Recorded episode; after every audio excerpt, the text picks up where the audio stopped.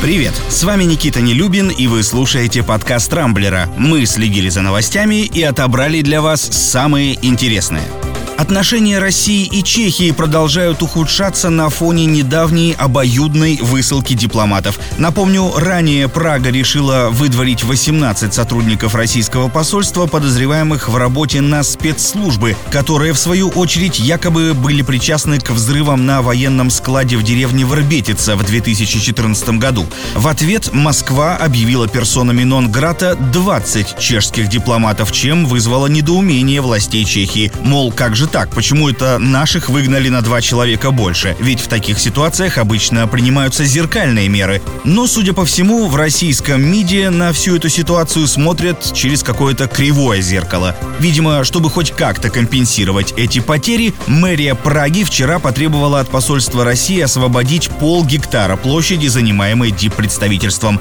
Это касается территории, которая до 1968 года, то есть до вторжения СССР в Чехословакию, входила входила в состав примыкающего к ней парка. В общем, только теперь Чехия решила восстановить историческую справедливость, а история со шпионами так удачно им подвернулась. По мне, так обе страны все больше напоминают двух супругов, которые со скандалами пытаются поделить имущество перед разводом. Чем эта дележка закончится, предсказать трудно. Кстати, накануне чешские власти решили засекретить детали расследования взрывов в Аварбетице, с которых, собственно, все и началось.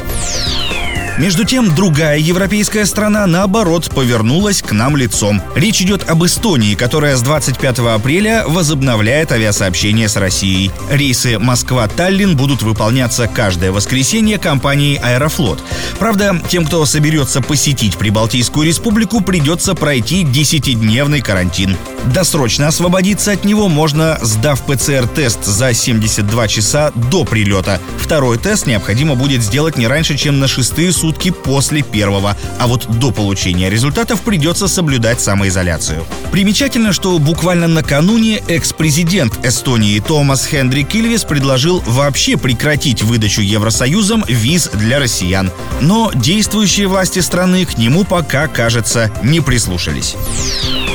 В мировом футболе произошло без преувеличения революционное событие. 12 топовых команд объявили, что покидают официальные турниры УЕФА, в том числе Лигу чемпионов и Лигу Европы, и организуют собственную Суперлигу. Участвовать в ней будут английские клубы Манчестер Юнайтед, Ливерпуль, Ман-Сити, Арсенал, Челси и Тоттенхэм, испанские гранды Барселона, Реал и Атлетико, а также итальянские Интер, Милан и Ювентус. Изначально планировалось, что в Суперлигу сразу войдут 15 15 команд, однако остальные три, а это немецкие Бавария и Боруссия, а также французский ПСЖ, отказались примыкать к перебежчикам, так что теперь им ищут замену. Еще пять клубов будут туда ежегодно квалифицироваться.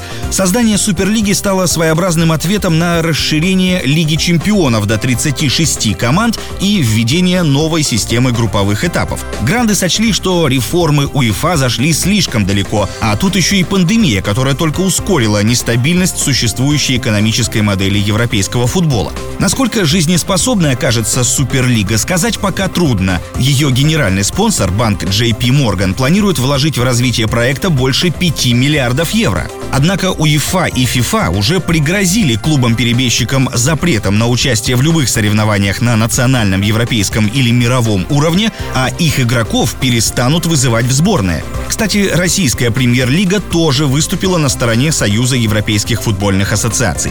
Ждать, чем закончится противостояние, осталось недолго. Первый сезон Суперлиги стартует уже в августе этого года.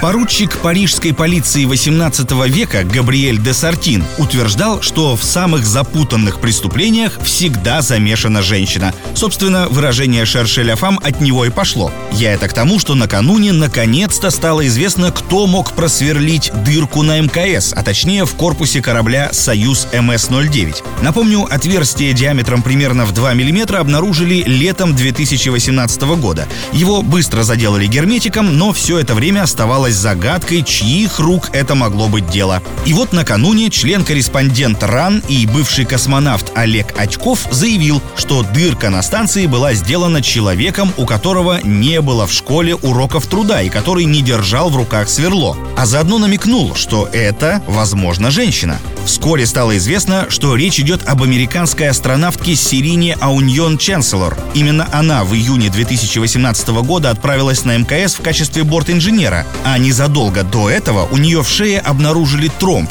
Из-за стресса, вызванного беспокойством за свою жизнь, она якобы и просверлила отверстие, чтобы поскорее вернуться домой. Такую версию в интервью газете «Ру» высказала третья в истории СССР и России женщина-космонавт Елена Кондакова. Кстати, в Роскосмосе по поводу всей этой истории продолжают хранить молчание, хотя расследование и было проведено. Но глава госкорпорации Дмитрий Рогозин заявил, что результаты будут держаться в тайне.